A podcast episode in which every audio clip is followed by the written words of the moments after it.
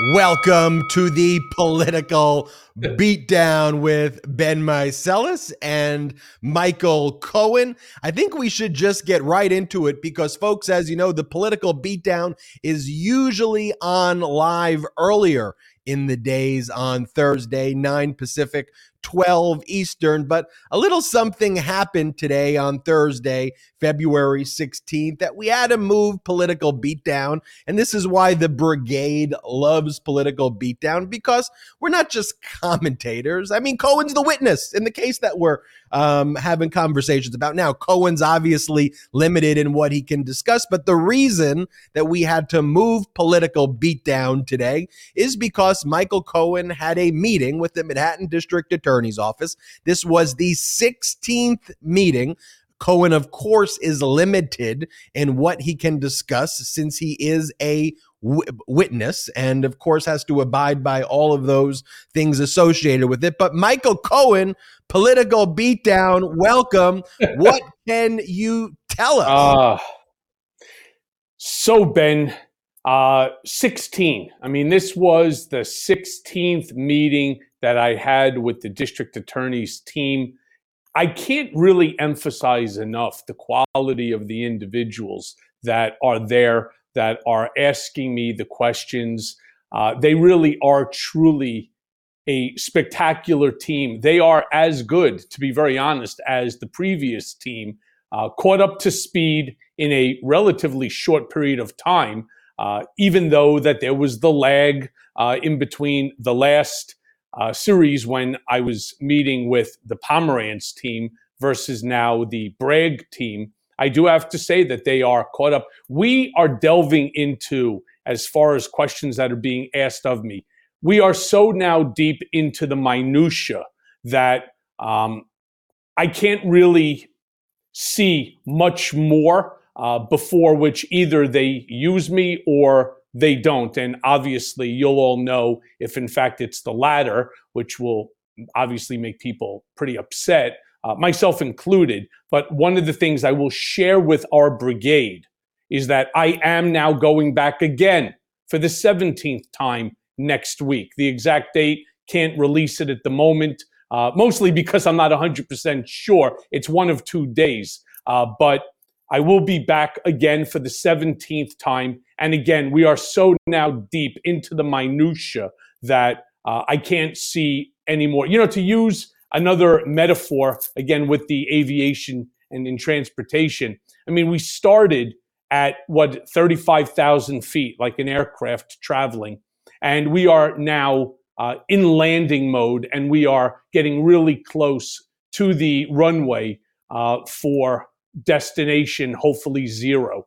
And that's really where we stand right now. It's quite exciting, to be very honest with you, because the questions that they ask are so on point and they are so damaging and injurious to individuals who should be and should have been held accountable that the fact that they may be held accountable really gives me hope in not just um, our Justice Department, but also with this investigation. And so when you're talking about it landing, when you extend that metaphor, it is landing in the place in your mind of accountability. Could we leave it at that? Yes, I think that's definitely a great way to put it, Ben. Thank you for wordsmithing my uh, very, let's just call it high flying uh, metaphors. Well, using the high flying metaphors and speaking at the level of generalizations that you can talk about, though, I want to remind our brigade viewers and our listeners of the process that's taken place with the 15th, with the 16th. You've just broke the news here that there's going to be a 17th. You also broke the news, although you couldn't get into it, the level of minutia gives you a great degree of confidence that this will be landing in a place of accountability. But if you can maybe talk us through at the high level, the 15th meeting, you were impressed with the group of people that you spoke to. You spoke very highly of the team there. Um, the question, there was a lot discussed there, um, but more kind of what general generalizations and now here really getting into the minutia getting into the details at a level of specificity that that's even impressed you today where you're like you know what? This is the a team that they've got. There's real accountability on the horizon and i'm i'm impressed and i'm looking forward to the 17th meeting because this team knows what they're doing. Is, is that a good summary as well yeah, I mean, again, if I can just use a metaphor here, think of it as a book. When I first started meeting with Bragg's team, let's just say we were talking uh, generalizations about the book in its totality. And now, uh, let's just say by the 15th meeting, that we were down to a specific chapter. Um, you know, let me rephrase that. Uh, that would be the 14th meeting. We were at a specific chapter. The 15th meeting, you know, we were down to uh, a specific page. Uh, you know, today, you know, we're down to a specific paragraph. And by the time we finish next uh, meeting next week, we will be down to specific sentences. That's the best way for me to draw how close we are. I mean, the only thing that could possibly even beat that out would be to talk about specific words, but I think that that will be combined with the very next interview. So that's big news, folks, that big Michael news. Cohen has told us here exclusively first on the political beatdown. Obviously, well, these are Ben. Ben, this is our political beatdown brigade. This is our family, and family has to know first. You know, I mean, that's just the way. You know, it was an interesting thing as I um, went in this morning uh, to meet again with the team at um, the DA's office. You know, a lot of the questions that are asked of me by media is, can you tell us what they're actually focusing on? What topics? Who are you meeting with? And again, these are all things that I've been asked not to discuss, and for obviously very valid reasons, things that you would know as an attorney yourself. Um, one of the things that I was asked, and that was off camera, so you won't be able to see it, is um, do you think that they're going to call you as a witness? Do you think that you would make a good witness? Well, let me sort of address that because we do, of course, have a series of uh, naysayers and comments that people are constantly putting up where they question my ability to be a witness. And again, I would certainly recommend these ignorant people to read. You know, reading is fundamental, right? Or in their case, reading is fermentals. The problem is that you don't know what you're talking about, and all you're doing is you're spitting and you're spewing your vitriol simply because you don't like me especially in the fact that I am providing information against your Fuhrer, against your king, your monarch, or whatever else you want to call the guy. And that's not going to deter me. And it's certainly not going to deter the district attorney's office for holding people accountable. Now, what kind of witness do you think that I'm going to make? Let me be very clear. There's no way in the world that the district attorney, with the fine prosecutors that they have and the group of them um, would call me in now for what will be the 17th meeting if, in fact, they did not acknowledge my recollection based upon whether it's my own personal remembering, whether it's off of documents, whether it's off of um, other corroborating testimony. And so far, there is not a single statement that has been made other than the Southern District of New York that hates me, and rightfully so. They hate me because they're corrupt and the entire process that they used against me. And again, if you read it, you'll read it in revenge. That way you'll know what you're talking about. There's no other group that has said that I mischaracterized, I lied, or that I did not provide truthful, accurate, and corroborated information to every single question that they asked that I knew the answer to.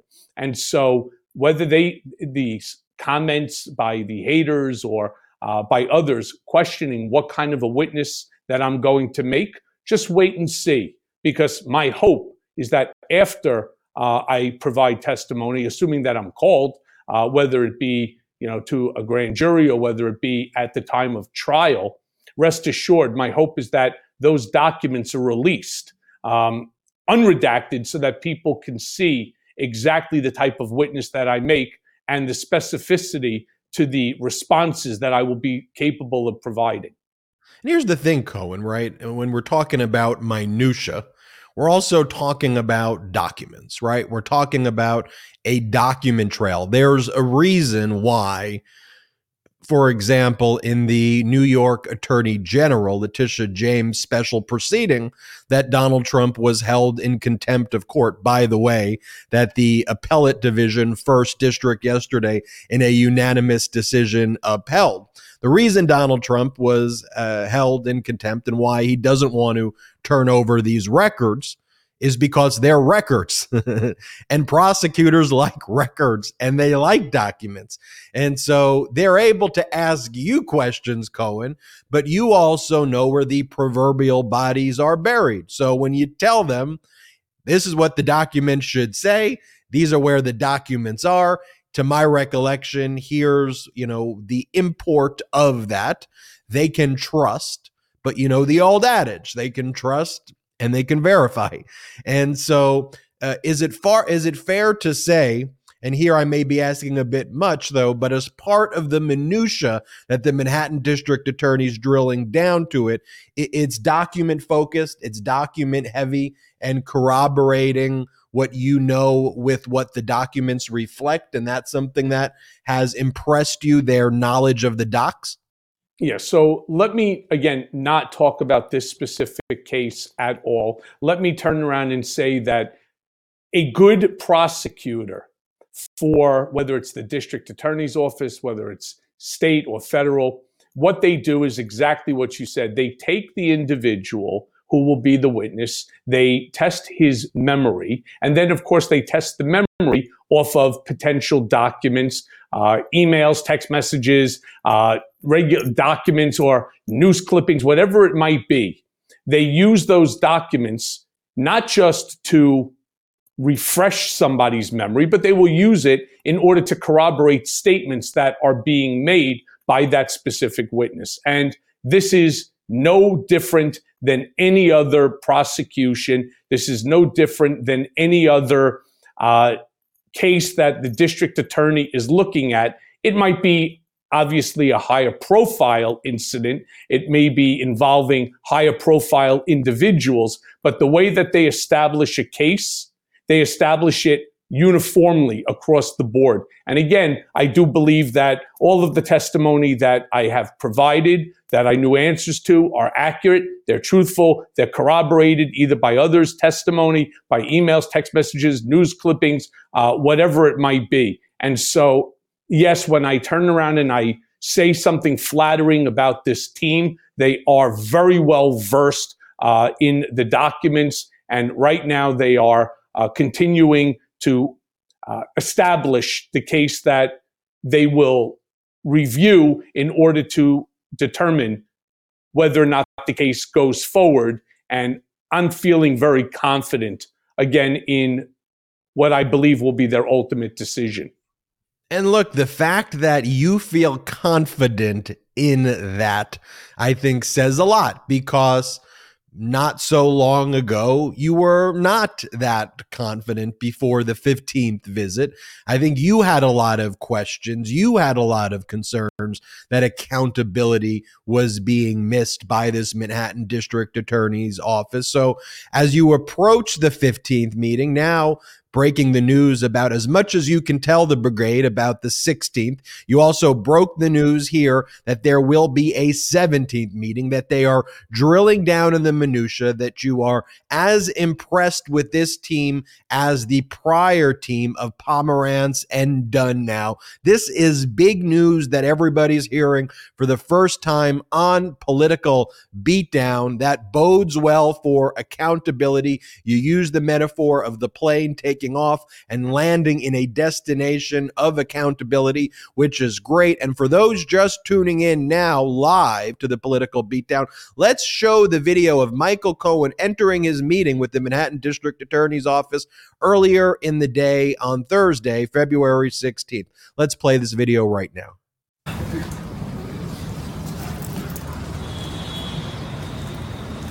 How are you? How are you? How you doing? Good, doing well. Uh, 16, number 16. And rest assured, as we have continuously stated, the group that we're working with, the DA's team, are spectacular. They are well versed, they are well informed, and we just will continue to cooperate each and every time that they ask. So, Are you meeting with the grand jury? Do you expect to meet with them? um, I'm going to leave that up to you guys. You should actually ask the DA that. There you go.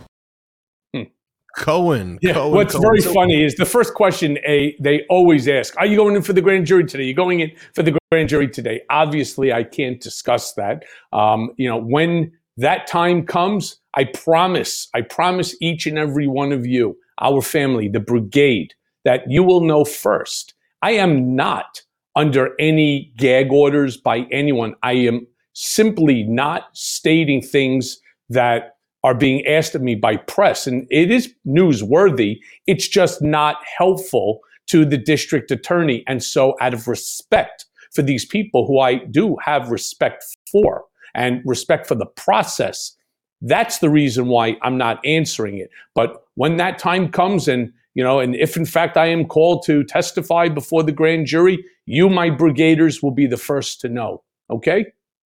Cohen, I just have, I have a personal question. When you spoke in front of Congress, I think Which a lot time? of people just.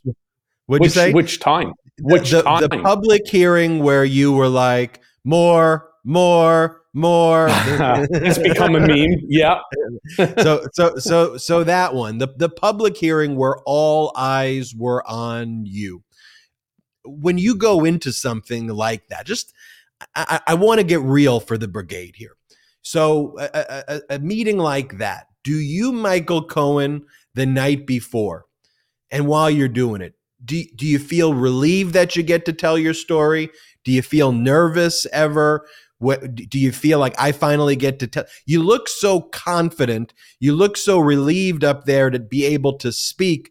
But like other people who would be like, "Oh my God, a hundred million people are watching this at least." What, what's your process for that like, and how do you personally deal with it? I just everyone has their process, but it's an interesting question that I think only you you can answer, being at the center of this.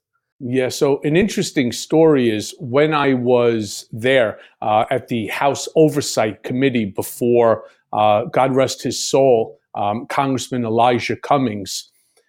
Um, I mean, I write about this in in the book. One of the things that happened, I'm sitting in my green room, and you know, I had uh, obviously a, um, a bunch of my lawyers that were there, uh, and we were just sitting and watching television uh, waiting for the sergeant at arms to let us know that we're five minutes out from me having to appear. And of course, you know, I had already peeked through the door and saw that the entire, entire uh, room was filled, that there must have been a thousand cameras that were there on the floor waiting every time that you move, or, you know, even if you just, you know, every word, it's the camera, the shutter lenses, it's just like nonstop. It's almost deafening. So you have to be able to tune that out. But I had a few of the members of Congress actually stop in to say hello, to shake my hand. Um, they were, of course, Democrats. None of the Republicans wanted to do anything, maybe other than stab me. But a few of them came in, and um, after uh, one of the members of Congress came in and you know sat down with me and thanked me for my bravery. Uh, I, of course, refer to it as my stupidity. Um, and let's also not forget that that was, I think, my fifth or my sixth time appearing before um, a committee for nine hours, which were eight and a half hours, whatever it was that they kept me. This one, of course, being televised, which makes it a little bit more nerve wracking. All of a sudden, it kind of dawned on me how real that this really was. And I had an overwhelming sense of emotion that really was probably more of a panic attack than anything. And as I sat there, I had to hold in all of my emotion until uh, the member left. And I asked if I can just have a few moments. And when the member of Congress left and I was by myself in the room, I put my head down onto the desk, onto the table that was there, and there was nothing but crocodile tears rolling out of my eyes. And I can't even explain the emotion that um, I was feeling at the time. It was elation that I was going to get to tell my story, to tell the truth to the American people, with also the dread of having to tell the story yet again and the extent of the press coverage and the fact that the room was standing room, literally standing room only, um, it was such a pool of emotion that I truly didn't even know what to do, and it was um, it was overwhelming. And then my bigger concern, after a minute or two of just these crocodile tears pouring out of my eyes, I was afraid that my face was going to be all red and my eyes would look swollen in the cameras, which were literally right up into your face.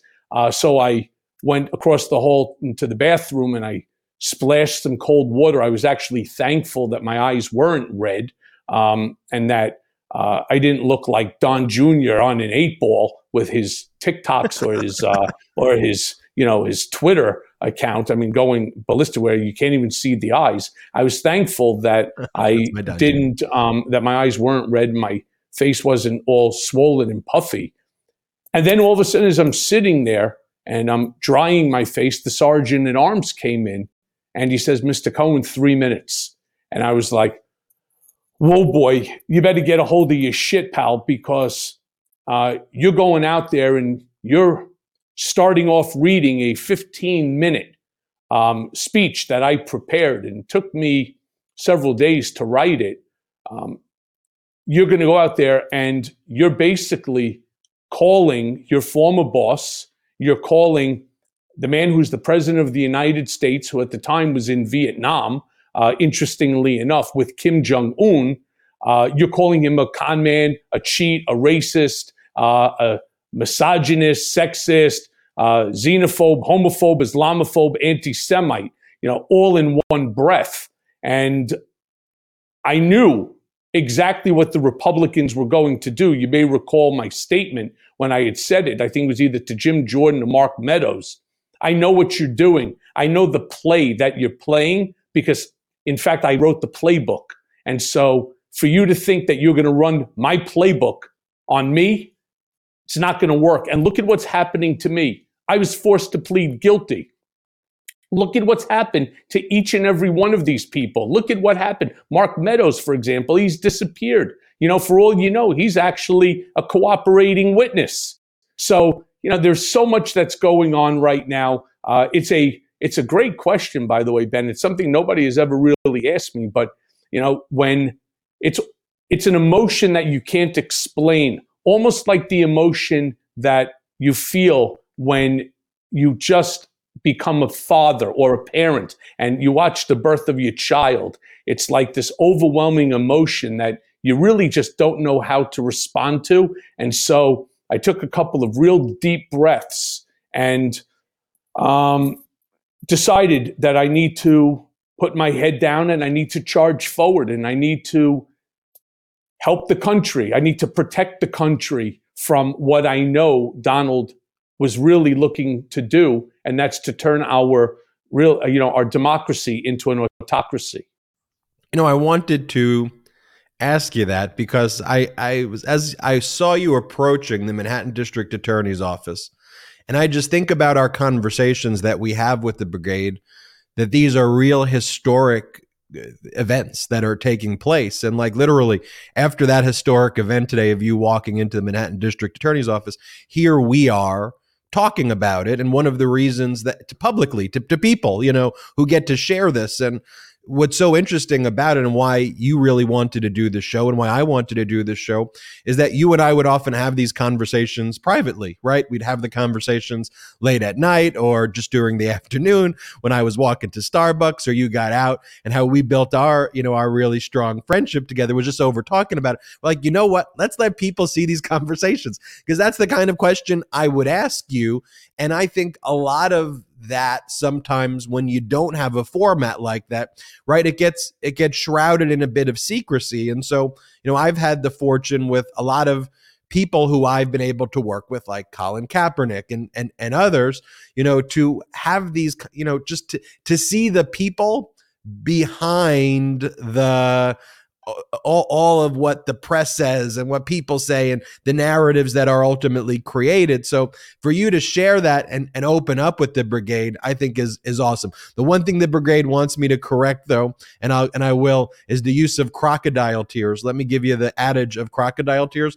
The expression comes from an ancient anecdote that crocodiles weep for the victims they are eating. A collection of proverbs attributed to Plutarch suggested that the phrase crocodile tears was well known in antiquity, comparing the crocodile's behavior to people who desire or cause the death of someone, but then publicly lament for them. The story is given a Christian gloss in the Bibliotheca by early medieval theologian Photius. Photius uses so uh, people didn't know I was going to go that deep, but they wanted me uh, they wanted me to go in that. Cohen, your reaction?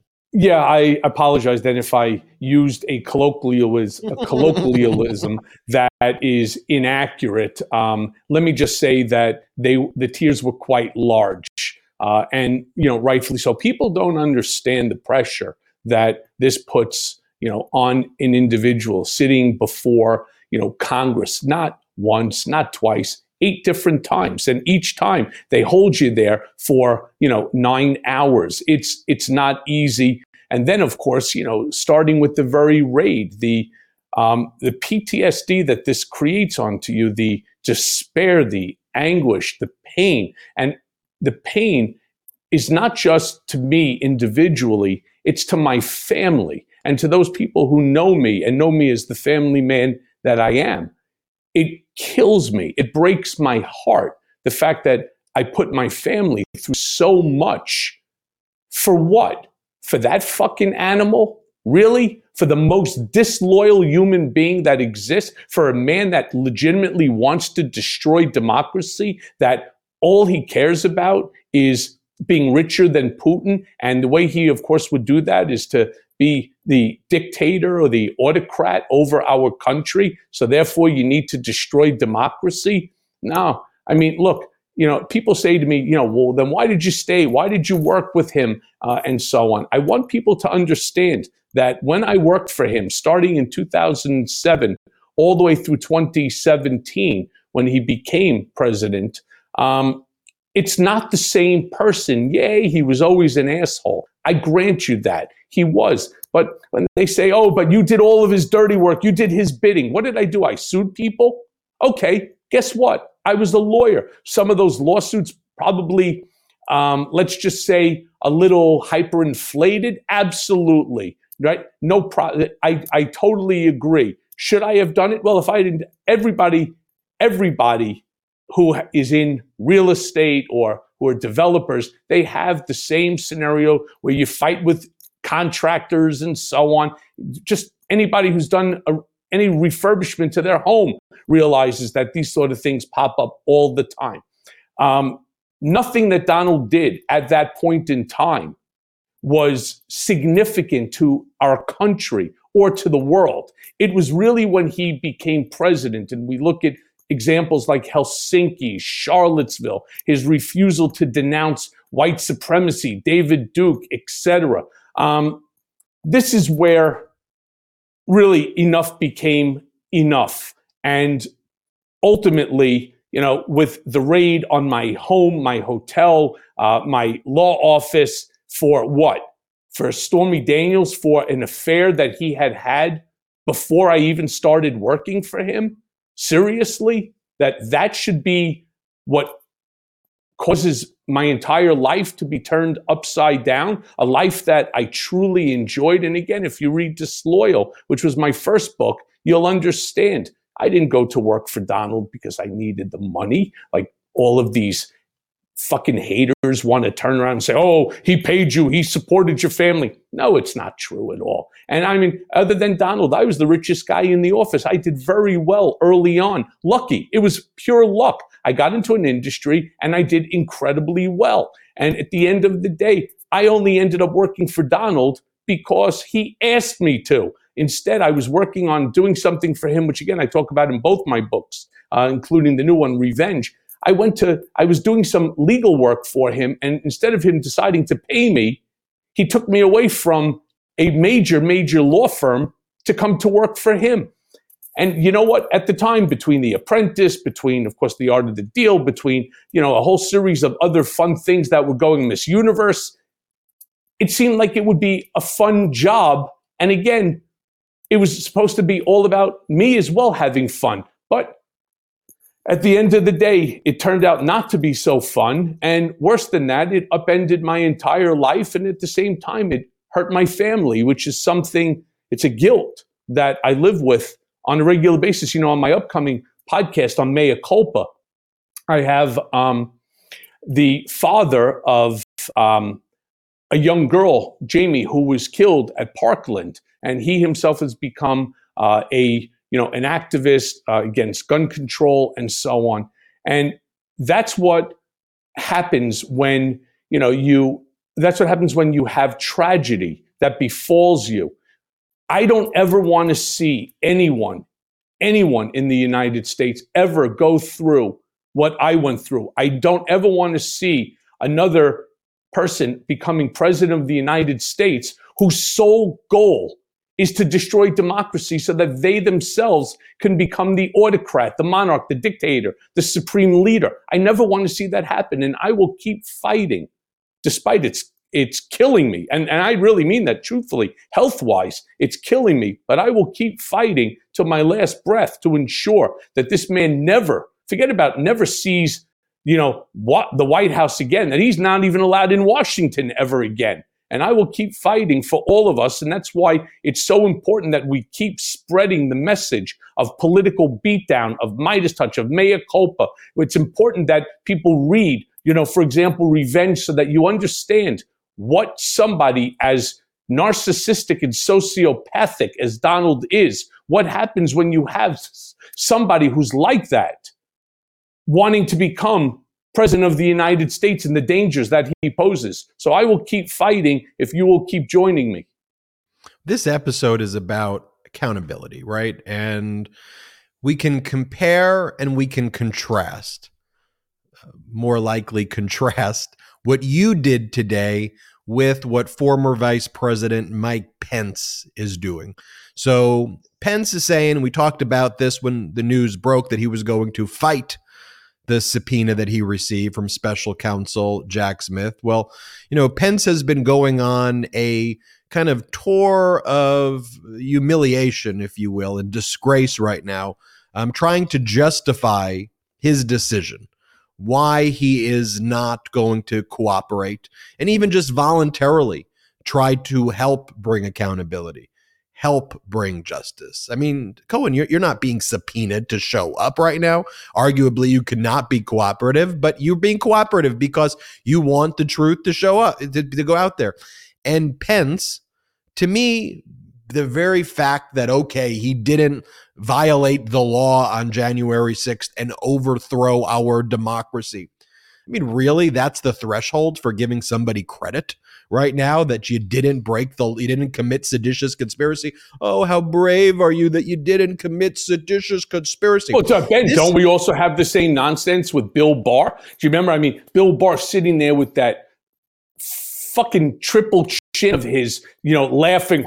I told Donald that you lost the election, right? You know, get past it, get over it. All of a sudden, he thinks he should be invited back into polite society. He thinks that he's done anything in order to protect democracy when this is the guy who actually violated law. This is the guy who acted in the same seditious, conspiratorial ways that Donald did for his own benefit and for the at the direction and for the benefit of Donald J. Trump. I mean, he does not get a pass. And the fact that this guy refuses to testify, that he refuses, you know, to provide information or testimony about conversations that occurred, whether it was January 6th or all the way before that, whether it was literally going back to the unconstitutional remand of me back to Otisville because of my first, you know, my wanting to, you know, um, put out my first book. Uh, and that, of course, didn't sit well with, you know, dear old Donald.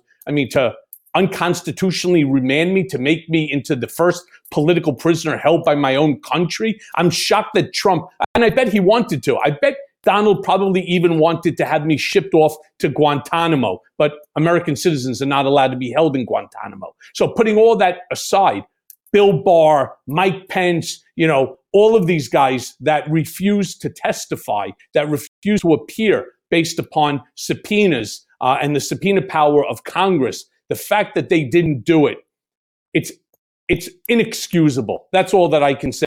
And they should not be welcomed back into polite society, and they should not be welcomed back uh, as citizens of this country, unless, of course, they're with their MAGA friends.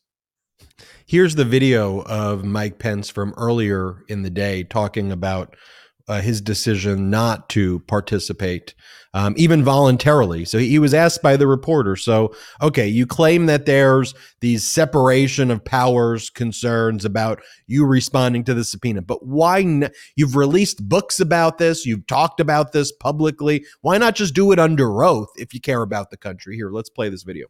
If your legal challenge holds up, you would still have the opportunity to voluntarily go and testify to the Department of Justice. And when we're talking about serious allegations of potential, uh, an effort to defraud the U.S. government and overturn a presidential election, why is your testimony uh, not compelling to the Department of Justice, but also to this country's justice system?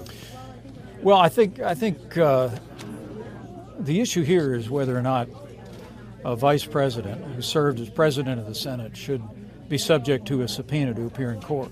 But would you voluntarily? The Justice Department has insisted. The Justice Department has insisted on that and on reserving that right in the event this were a matter that would go to trial. And uh, we just simply made it clear to them we think it is not only unprecedented, but it's unconstitutional.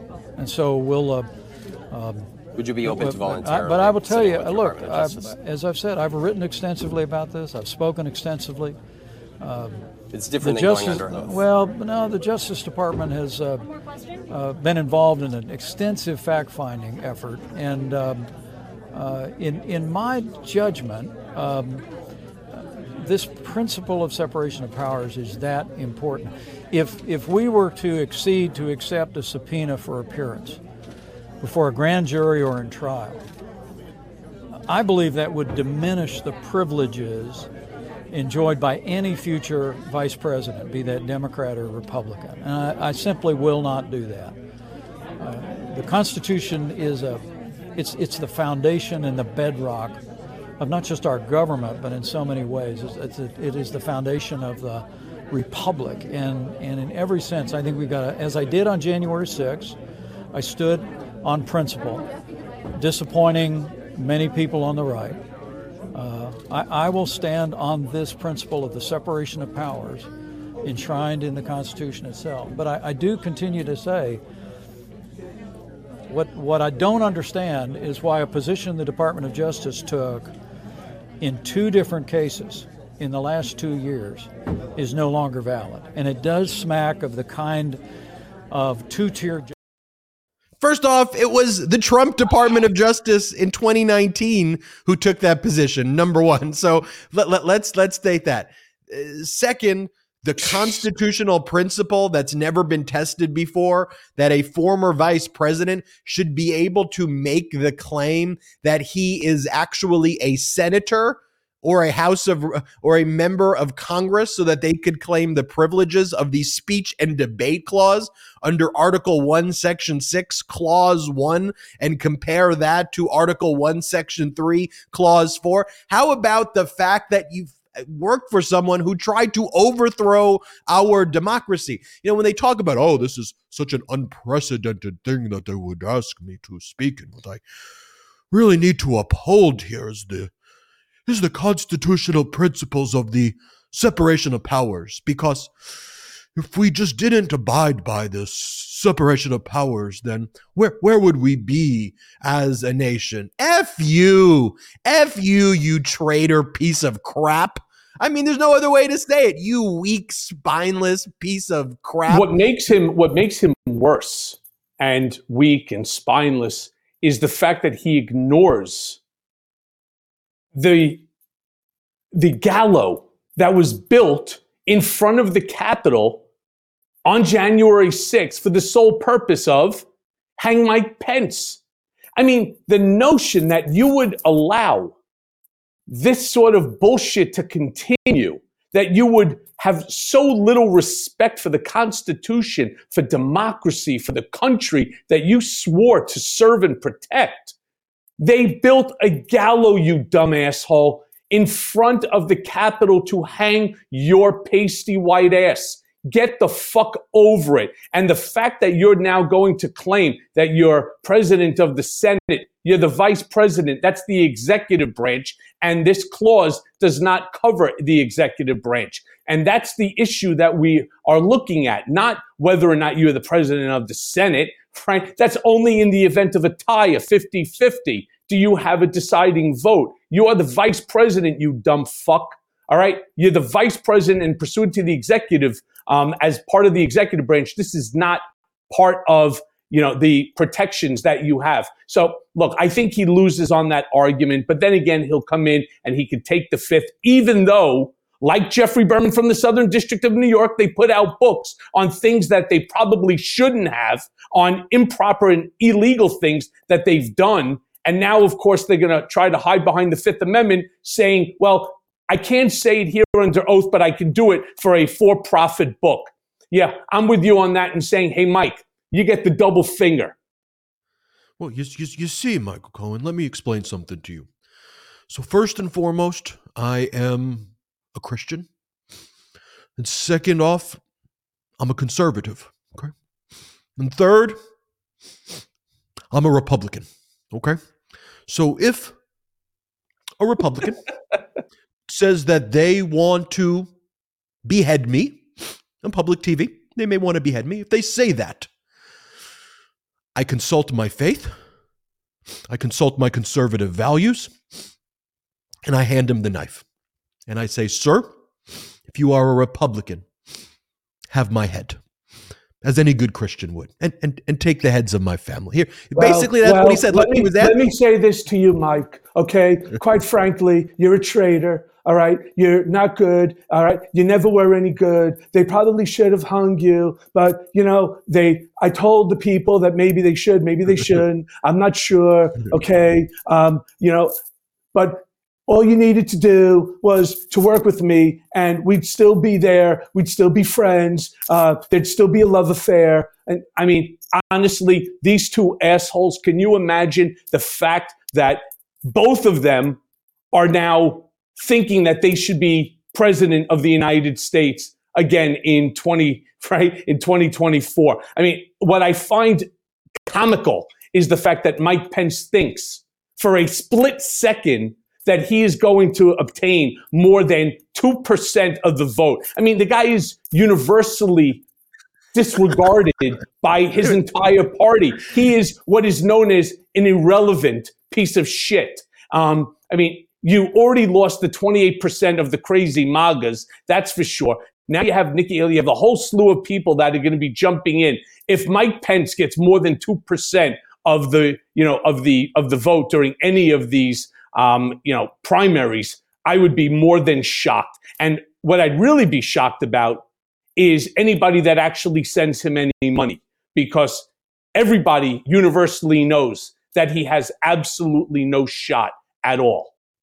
Yeah, this MAGA f- strand of fascism really also combines that QAnonism and that weirdness and that incompetent. Like it, it fuses all of these together, right? But for those criticizing my impression of Pence right there, I'll show you the clip where he's where he answers the question. Here, Salty, pull up the clip. Talking about the 2022 election, and I think that your analysis uh, is one that is is generally accurate. That the candidates who were hung up on the election lies of 2020 uh, of 2020 um, did not fare as well in 2022 as the ones who stepped forward and and, and talked about the future. Mm-hmm.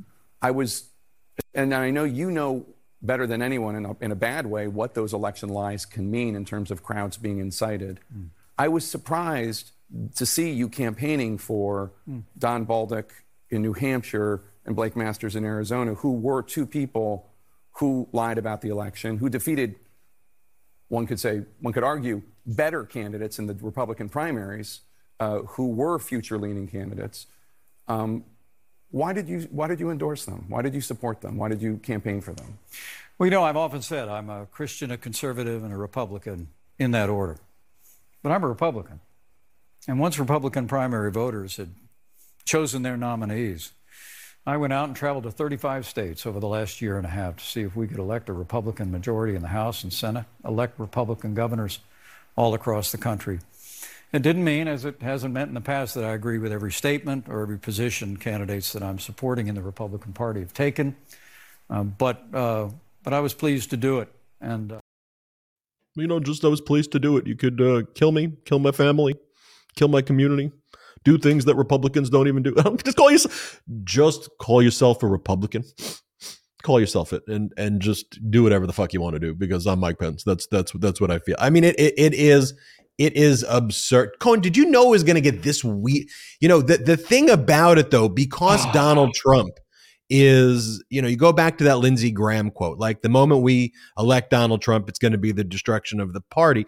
And, and you go and you, you look at it, it's so weird too. Like it's fascist, it's disgusting. We need to take it very, very seriously and understand the threat.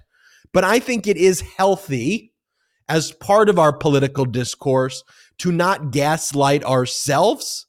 And we need to be like, yo, that is some weird shit right there. Like we just need to say it, you know, and we can't be like, oh, that's someone talk. What the hell was it that we just watched? And very frequently, when I watch these MAGA Republicans just talk, I'm like, you know, this is some really weird shit this is some strangeness. Yeah. And, well, and look, on the Meidas it was, Network, it was everybody, we and it, it was it was the entire group of them that were just strange and weird. From Steve Bannon with his four shirts and two jackets, uh, all the way to Steve Miller with the you know dissolving hair spray on hair that he had on his head to the Rudy Colludi, drunken Giuliani, um, you know, hair dye, you know, shoe polish that was floating down his head at the Four Seasons, uh, what was it, uh, funeral parlor or uh, the Four Seasons landscaping, right? You know, I do have to say though, uh, as far as imitations goes, you know, I think you have the right, uh, you have the right wordage. It's just, um, it's missing. It was almost like a combination of a bad Mike Pence along with, um, you know, with Bernie Sanders, to be very honest with you. Because I have to be very honest with you, Ben things are not as they expect to be. And Who I really knew? do believe that Donald Trump is a fucking asshole. And here in you know, here we have we really have to turn around and we have to put an end to all of this stupidity. This TikTok gold right here. I'm sure it is.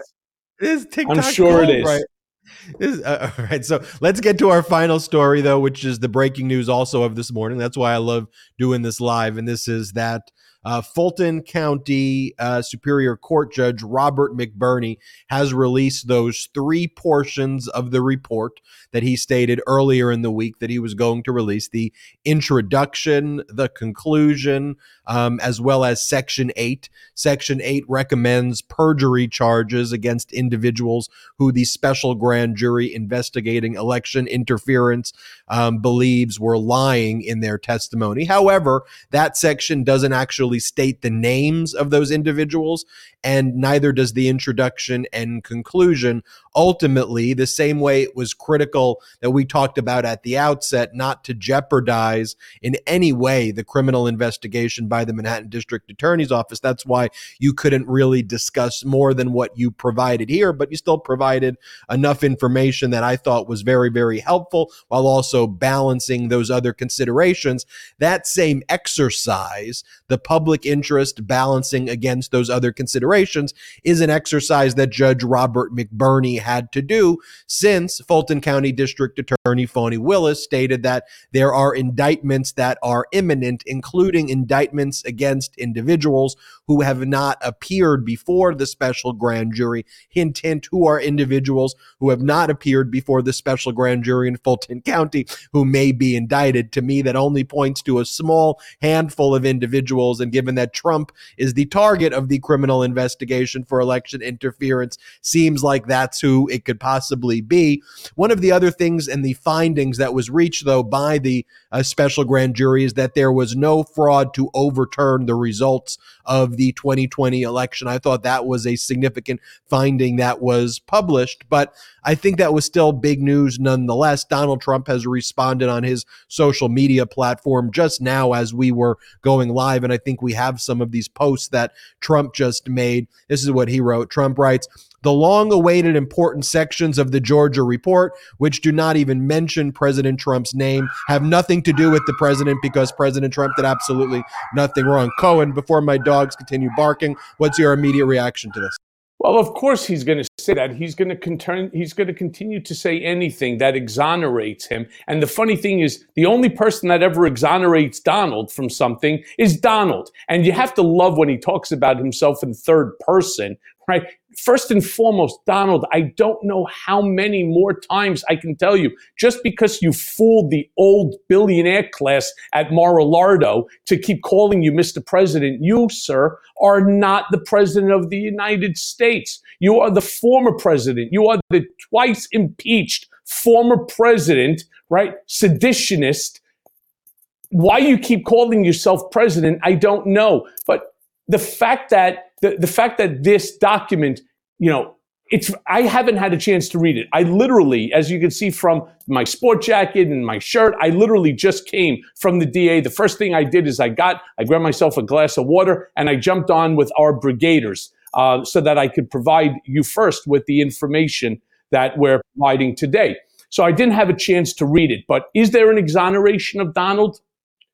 No. Um, you know, is you know is there still a potential and is there a potential indictment forthcoming from the district attorney of Georgia, Fani Willis? The answer is yes. Um, you know, Donald Trump, you know, is Donald Trump, you know, out of the woods on that? By the way, even assuming that he was, which I don't say that he is, but even assuming that he was, there's so many more outstanding matters that are illegal in nature and that are in the process of being investigated and put forth that it's like um, throwing spaghetti against the wall and okay one piece fell. That's okay. You still have a whole wall full of spaghetti right? I mean that's true. And this does absolutely nothing to exonerate him. Again the only person that is exonerating donald in this seems to be donald. I, I couldn't agree more. My dogs got really angry when I was reading that uh, post by Donald Trump. Taquito and Chaquito, the Maltese and the toy poodle, hate Donald Trump. They hate when I read his Truth Social posts. But let's put it back up now that the dogs have they've taken a time out so let me go finish reading it. The long awaited important sections of the Georgia report, which do not even mention President Trump's name, have nothing to do with the president because President Trump did absolutely nothing wrong. The president participated in two perfect phone calls regarding election integrity in Georgia, which he is entitled to do. In fact, as president, it was President Trump's constitutional duty to ensure election safety, security, and integrity. Dot, dot, dot. It goes on to say between the two calls, there were many officials and attorneys on the line, including the Secretary of State state of Georgia. No one objected, even slightly protested or hung up. President Trump will always keep fighting for true and honest elections in America. Yeah, there's so much wrong with that statement. Number one, as you pointed out, you're not the freaking president anymore, you freaking traitor. Um, number two, the portions of the report that are being it's one of the things though that when you're Fani Willis, when you're a prosecutor, you know, and you you are protecting the due process rights of somebody baiting you to try to violate the due process rights. So then Trump can use it as a way out of his conviction eventually, right? So Trump knows, and everybody knows, that the reason that in these sections his names aren't in it, it's an eight page report. Literally, the only sections were the introduction, the conclusion, and like three sentences in section eight, which talks about perjury but doesn't list the names of individuals if you read Judge Robert McBurney's er, uh, order from earlier in the week, it specifically doesn't include Trump's name and it doesn't say Trump per se, but it doesn't include the names of people who didn't appear before the special grand jury to protect their due process rights. So, in protecting their due process rights, then Trump goes on his social media platform to gaslight and goes, See, it doesn't mention my name. Yeah, it doesn't mention your name because you're the target of the criminal investigation, you dummy. But what he wants to do is bait. He wants to bait Fani Willis, say, no, no, that you know, you are in it, and then go, oh, my, my, I'm the victim now. My rights have been violated. The deep state's got me. Oh, wow, wow, wow. So that's what's going on there. And then, you know, look, uh, his statements there. It's the perfect phone call. Nobody hung up. Like that's the standard you were a former president. The fact that you were just goes to show you in his sick mind that the way you would object to him extorting you, a former president extorting a secretary of state, the way you would object to that is go, listen, you mother effer, boom, and hang up the phone. And that's what would make it not a perfect call. Actually, if you listen to the call, uh, where Trump says, find me the votes, or else really bad things are going to happen to you, Brad. Really bad things are going to happen to you. Extorting the Secretary of State. The Secretary of State is objecting, is saying, we can't do that. That's not a valid thing that you're asking for. Um, this was a free and fair election. You're not getting accurate information. But to Trump and his cult followers, right, that doesn't matter at all. The truth doesn't matter at all. But the truth matters here on the political beatdown. It matters with the brigade. To all the brigaders watching this live on YouTube, Cohen and I ask you this small favor right now.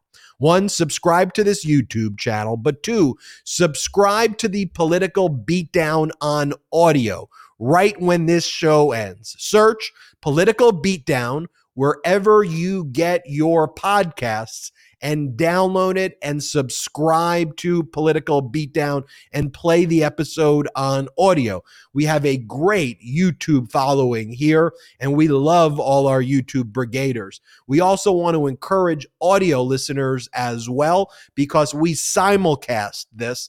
Um, we've been very high in the rankings on the audio. We want to keep it that way. So please subscribe. And everybody who's here, if you've got two minutes, we see you in the chat rooms leave that five star review and any positive review you want on the political beatdown audio podcast. Cohen, final words before we leave more, today. And more importantly, please, like I constantly say week after week since we started this, and I say it on my Mea Culpa podcast. So please listen to that. By the way, Lev Parnas is going to be on it uh, coming up soon as well. But one of the things I ask you to do is share this um, knowledge, share a political beatdown with your friends. Let them join too, because one of the things that makes us stronger is by number. I know it sounds funny, but it's true. The bigger you are, the more powerful we become and the more influence that we will be able to have over this unjust system and this corrupt Republican Party. So please,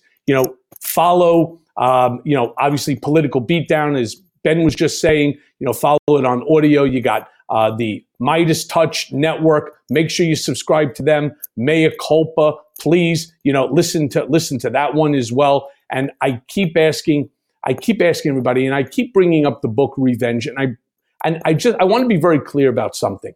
The reason why revenge is so important, so many people in the comments, and you know, as they flick by, I see some of them like, you know, did Michael Cohen repent for his sins? If you read the book, sir, then you would understand what sins are you talking about? What that I that I did a non-disclosure agreement with Stormy Daniels, that I looked over an agreement between the National Enquirer and uh, Karen McDougal, that we sued contractors and certain individuals. That's my sins. I promise you, let me look through your cell phone. Let me take it and go through all the stuff. I promise you, you probably have a whole lot more sins in your cell phone that I did. I mean, it's it's so sad that people have the they they think they have the right to just spew whatever misinformation, disinformation, malinformation that they want and simply because it gives them some sort of an emotional rise out of it. That's why Ben and I started this political beatdown together because here on political beatdown, our brigaders get nothing but the raw unfiltered truth. No bullshit, no innuendo, no, oh, well, I think. There's no I thinks here. What we are telling you is fact. There is no opinion here. This is all factual. And through facts and through your assistance and through the people that you will help to bring to the brigade, we will become more and more powerful each and every week. And we will ensure that all of our collective voices are heard in order to protect democracy and to protect our rights. Thank you, everybody, for listening to this episode of the Political Beatdown. We gave you those breaking news exclusive from Cohen earlier in the show. So if you joined in late, check out what Cohen had to say about his 16th appearance before the Manhattan District Attorney. And Cohen gave the breaking news that he would be showing up for the 17th appearance sometime next week. Go rewind watch it again or listen to it again if you missed that part earlier. Thank you, Michael Cohen. I have so much fun doing this with you. I think the impressions that we do should be a staple of the yeah. show. Well, I've got, I've got, plenty more. I've got plenty more where those came from. You know, I'm Ben Meiselas, joined by Michael Cohen. This is the political beatdown. Shout out to the Meidas Mighty.